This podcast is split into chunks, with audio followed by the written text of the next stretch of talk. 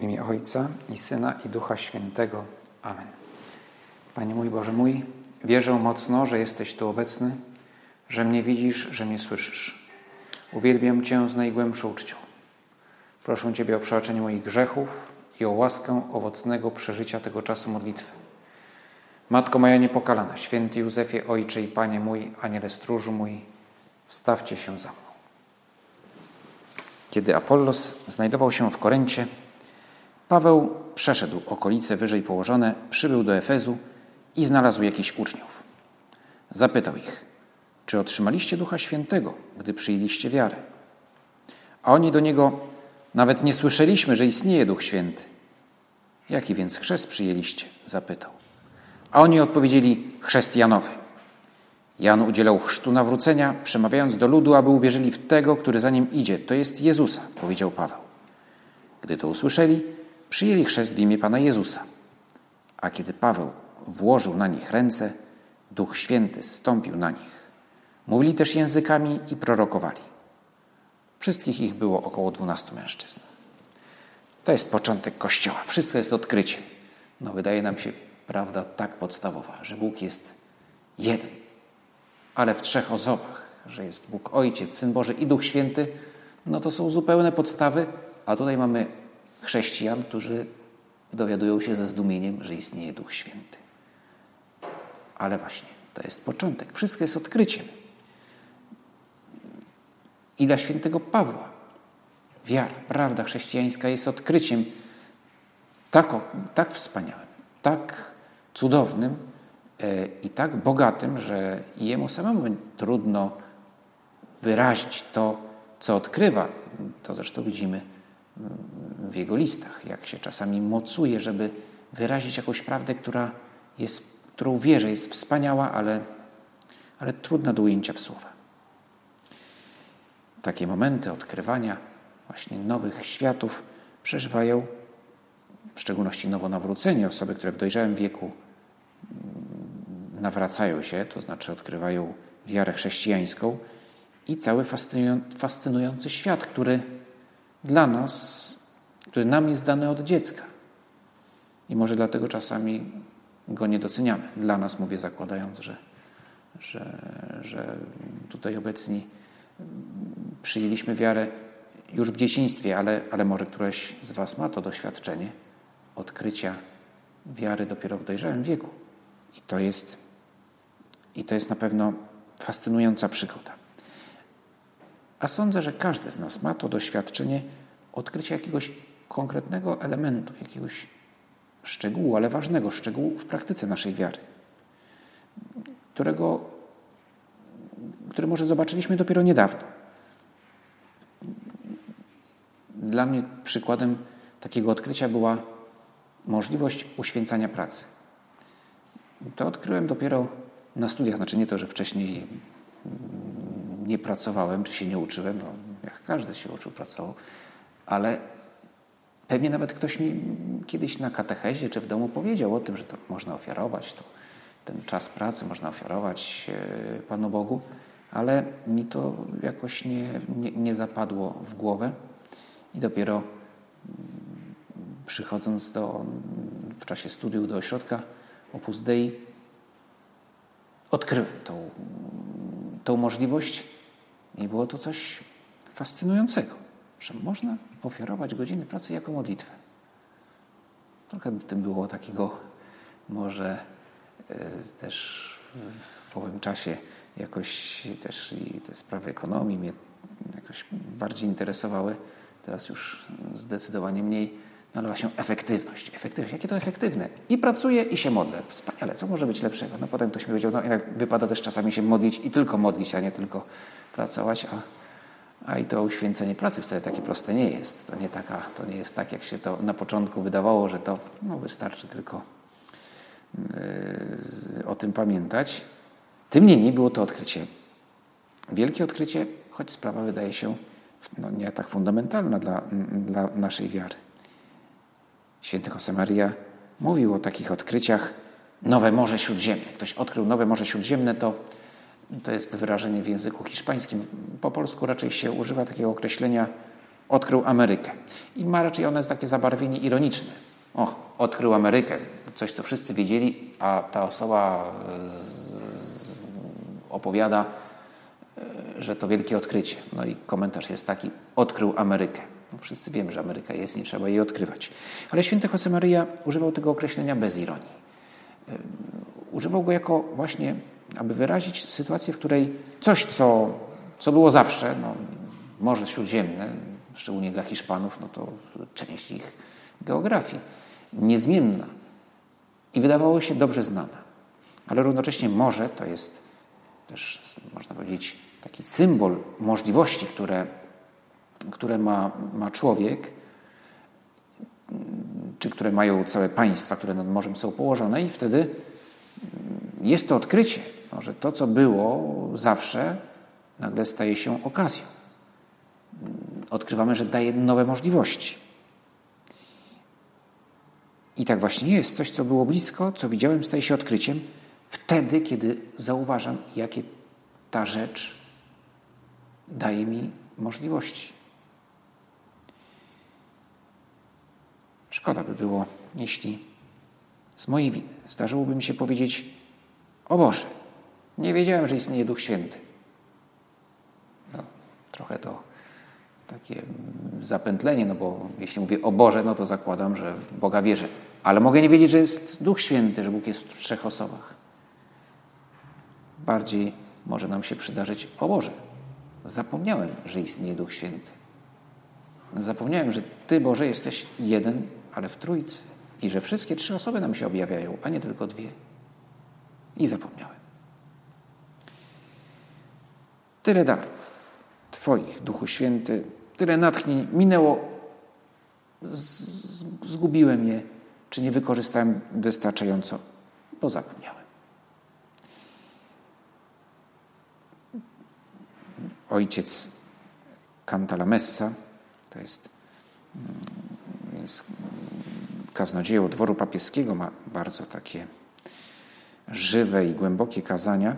W jednym z tych kazań opowiadał historię z końca XIX wieku. Jakaś rodzina włoska, uboga, wyrusza do Ameryki E, aby tam ułożyć sobie życie lepiej, dostatnio, uciekając przed biedą. No i oczywiście cały swój majątek poświęcają na tą podróż i chcą, aby była ona jak, jak najtańsza, jak najbardziej oszczędna. I w związku z tym zabrali ze sobą na statek prowiant na, nie wiem ile wtedy statek płynął, pewnie coś około dwóch tygodni. Taki transatlantyk mógł płynąć. No i na te dwa tygodnie zabrali, zabrali prowiant chleb i ser. Bo też i jakieś nie wiem, puszki czy inne specjały, które teraz możemy i są w dobrym stanie przewozić przez wiele tygodni czy miesięcy, no wtedy nie były dostępne. No i w pewnym momencie no, chleb stał się czerstwy, ten ser zaczął się psuć. No, poza tym już byli znużeni jedzeniem cały czas tego samego, w szczególności dzieci. I, i, i jedno z, jeden z, z synów tego, tej, tej rodziny, tego małżeństwa, no, zaczął prosić, czy moglibyśmy chociaż raz mieć jakieś normalne jedzenie, nie cały czas ten czerstwy chleb i, i spleśniały ser. No i tata mówił, dobrze, to chodźmy. I poszli do, do kantyny na, na statku mm, żeby, żeby kupić jakieś lepsze jedzenie, gorący posiłek. No i wracają i syn zapłakany. Co się stało? Pyta się matka. Okazało się, że w cenę biletu był wliczony codziennie jeden posiłek. A my no właśnie, od tygodnia jemy ten chleb, ser, a mogliśmy mieć codziennie dobry, gorący posiłek. Tylko o tym nie wiedzieliśmy. No, myślę, że taką historię każdy z nas mógłby opowiedzieć. A to było za darmo, a zapłaciłem, a miałam zniżkę i, i, i, i, nie skorzystałam, bo dla studentów było, było, była połowa ceny. E, i, a jednak, a, a zapłaciłem całość. Także to e, takie sytuacje każdy z nas pewnie miał. Właśnie wtedy żałujemy, żeśmy tej okazji nie wykorzystali. A Ty, Duchu Święty, ciągle dajesz nam okazję. Jest ciągła, nieustanna promocja. W promocjach sprzedawca zachęca do kupna jakiegoś produktu po niższej cenie, w nadziei, że kiedy się do tego produktu przyzwyczaję albo się do niego zachęcę, wówczas będę go kupował, ale już po cenie normalnej. Ty, Panie Boże, Ty, Duchu Święty, dajesz nam swoje dary i natchnienia w promocji i jedyne, czego oczekujesz, że będziemy brali jeszcze więcej i będziemy korzystać. Więc już nawet trudno powiedzieć, że to jest promocja, bo cena jest i tak bardzo niska, to znaczy za darmo, bo to jest dar. Dar jest za darmo, więc trudno już tutaj nawet, już nie wiem, co musisz Duchu, Duchu Święty robić, żebyśmy jeszcze bardziej promować to, co nam dajesz, bo dajesz za darmo. Ale może właśnie tego, że czasami nie wiemy, że, że, chcesz nam tyle dać, ale to już od nas zależy, no bo my musimy chcieć wziąć, abyśmy mogli naśladować Pana Jezusa, abyśmy byli chrześcijanami. A więc tymi, którzy naśladują, nie tylko słuchają, czy uczą się o, o Panu Jezusie i o Jego słowach i działaniu, ale którzy naśladują, stają się podobni do Pana Jezusa. Bez Ciebie, Duchu Święty, to jest niemożliwe. Bo nasza wiara,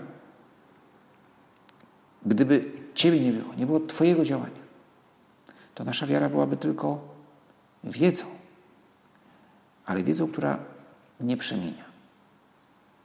A tymczasem wiara chrześcijańska, naśladowanie Chrystusa, to jest wiedza, która przemienia, a tym samym jest czymś o wiele więcej niż wiedzą. Na nic się nie zda wiedza, że zmartwychwstały żyje, jeśli my sami nie żyjemy jako zmartwychwstali, mówił papież Franciszek w ostatnią niedzielę. No, homilia była oczywiście poświęcona Duchowi Świętemu. I to Duch sprawia, że Jezus żyje i ożywia nas. Żyje i odżywa w nas, wskrzeszając nas wewnętrznie. Dlatego Jezus, spotykając się ze swymi uczniami, powtarza pokój wam i daje im ducha. Pokój polega na nie na uporządkowaniu spraw z zewnątrz. Bóg nie ujmuje swoim uczniom cierpień i prześladowań, ale na przyjęciu Ducha Świętego. Na tym polega pokój. Ten dany apostołom pokój uwalnia nie od problemów, ale w problemach. Jest on ofiarowany każdemu z nas. Jest to pokój, który upodabnia serce do głębokiego morza, które jest zawsze spokojne, nawet wtedy, gdy na powierzchni fale się burzą. Jest to harmonia tak głęboka, że może nawet przekształcić prześladowania w że pozbycie się tej osoby, oczywiście nie mówię o jej eliminacji definitywnej, ale to, że na przykład zmienię grupę e, na uczelni, albo trafię do innego zespołu w pracy, albo w ogóle zmienię pracę, albo ta osoba zmieni pracę lub jej zostanie ta praca zmieniona e, i o, już spokój. Bywa, że rzeczywiście są sytuacje, że ktoś jest po prostu toksyczny i, albo nawet nie to, że toksyczny, no nie dogadujemy się, nie dogadujemy się i, i może lepiej, żebyśmy w takim razie nie pracowali razem, osobno będziemy, będzie z nas o wiele więcej pożytku. Ale bywa, że, że okazuje się, że zespół się zmienił, że już tej osoby, która mnie tak irytowała, nie ma, ale znalazła się inna, która mnie znowu irytuje. I nagle się okazuje, że w każdym kolejnym zespole zawsze znajdzie się ktoś, kogo nie znoszę, kto mnie irytuje, kto mnie denerwuje i który wprowadza, spowoduje, że jestem niespokojny. I wtedy się mogę zadać pytanie, zaraz, zaraz, gdzie jest źródło mojego niepokoju? Czy w tych osobach, czy raczej we mnie? Że ja siebie potrzebuję uporządkować.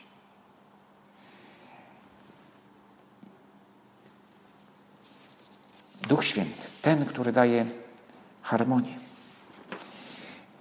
który nas porządkuje od wewnątrz.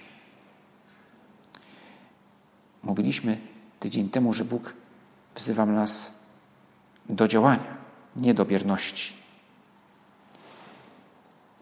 Miłość to działanie, ale działanie ku dobru, roztropne, wytrwałe. Do tego działania potrzebujemy energii. Też to już mówiliśmy w zeszłym tygodniu, że Duch Święty objawia się właśnie w taki energetyczny sposób, jako energia. Wiatr, ogień. Więc coś, co, co zawsze się kojarzyło z energią, choć może 2000 lat temu tego tak nie, nie ujmowano w kategoriach e, fizyki, która jeszcze była wtedy w powijakach, ale, e, ale no, ludzie czuli, że to jest coś, co, że ogień czy, czy wiatr to jest coś, co, co ma w sobie moc, którą można wykorzystać, a, a, a może być ona bezużyteczna. I teraz pytanie o to, jak ją wykorzystać. A więc Duch Święty jest tą mocą, tą energią, ale nie ślepą siłą. Jest energią, która daje harmonię. Jest harmonią. Aby uporządkować jakąś rzeczywistość, zawsze potrzebny jest wysiłek, energia. To doświadczenie codzienne. No, ile kosztuje nas robienie porządków? Szuflada, biurko, dane w komputerze mają skłonność do ciągłego popadania w chaos. To jest zasada entropii. Tak to się w fizyce nazywa, ale ono naprawdę, ta zasada entropii, to nie odnosi się tylko do relacji między cząsteczkami. Tylko po prostu tak jest, że jeśli coś może być, no, nie, nie, chcę może wchodzić tutaj w szczegóły, tym bardziej, że teraz jakiś fizyk, który się naprawdę na tym zna, powie, że to jest źle zdefiniowane, że jest nieprecyzyjne. Faktem jest, że no, mniej więcej, znowu przepraszam fizyków za brak precyzji, ale że dany układ będzie zawsze dążył do nieuporządkowania i rozpadu, jeśli nie dostarczy mu się energii z zewnątrz. Więc jeśli tak jest w świecie fizycznym, jeśli tak jest w mojej szufladzie, czy w moim pokoju, czy w moim komputerze,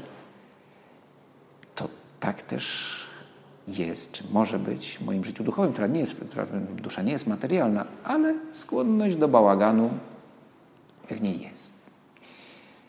Duch Święty to jest ten, który daje energię, aby porządkować, nieustannie porządkować to, co we mnie, to, co On sam mi dał, ale co w moich rękach, jeśli są to tylko moje ręce, może się rozpadać albo nie być dobrze wykorzystane. Harmonia, wewnętrzny pokój. Tą harmonię dajesz Ty, który jesteś mocą Boga w nas. Co to w praktyce oznacza? Mówiliśmy też w zeszłym tygodniu o darach Ducha Świętego, które można porównać do żagli na, na okręcie żaglowym, które przyjmują wiatr. Wiatr to jest ta właśnie moc Ducha Świętego, Jego natchnienia. Żagle, które też, pochodzą, też są darem od Niego, są instrumentem, który pozwala te natchnienia wykorzystać. No a od nas zależy, żebyśmy te żagle postawili. Więc weźmy może jakiś przykład jednego z darów. Dar rady. Dar rady oznacza łatwość, łatwość nadprzyrodzoną. Abym podejmował właściwe decyzje w obliczu wyborów moralnych. Ja sam, czy też żebym umiał innym pomagać, doradzać, aby dobrze wybrali. I chodzi tutaj nie o mm, jakiekolwiek decyzje, tylko konkretnie te decyzje, które mają wymiar moralny, wybór dobra między dobrem i złem.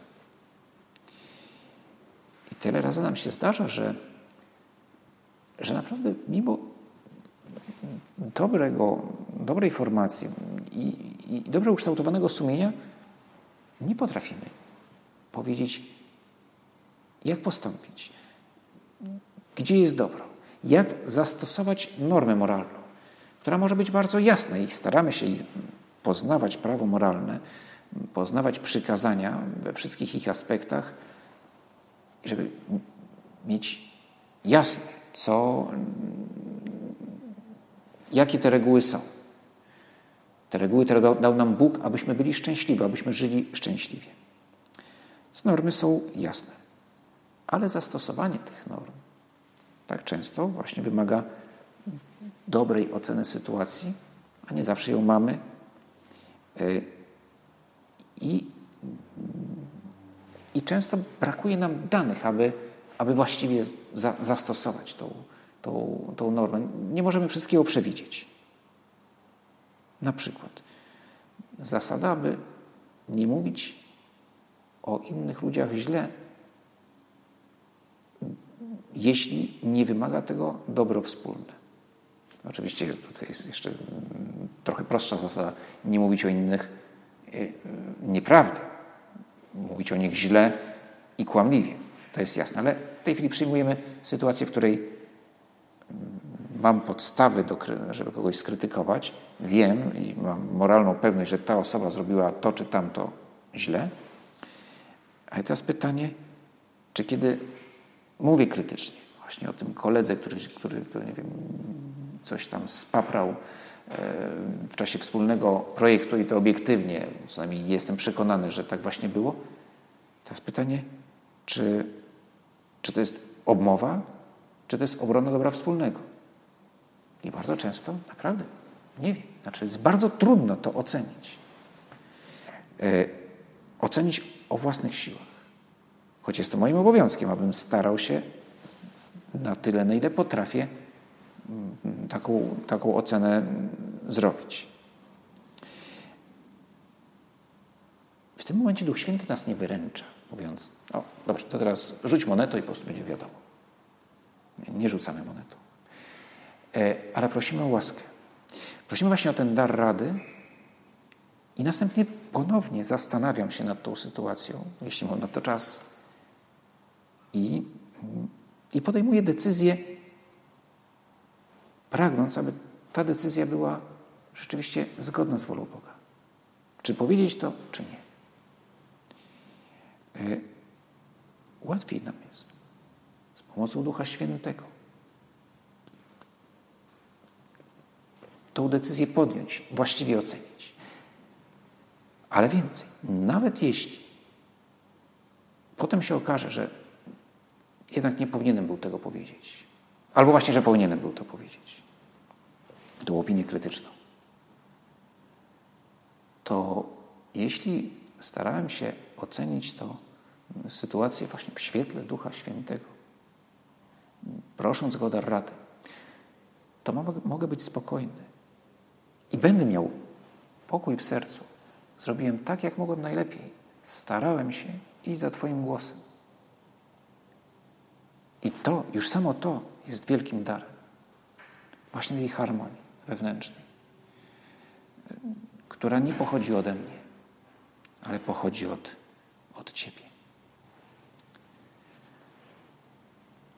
Prosimy Najświętszą Maryję Pannę, w której, która była osobą pełną Ducha Świętego, więc też pełną wewnętrznego pokoju, harmonii.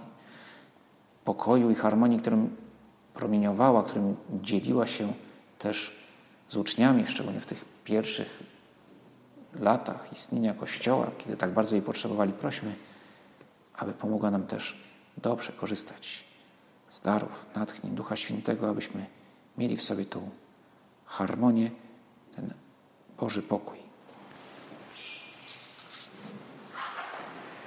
Dzięki Ci składam, Boże mój, za te dobre postanowienia, uczucia i natchnienia, którymi mnie obdarzyłeś podczas tych rozważań.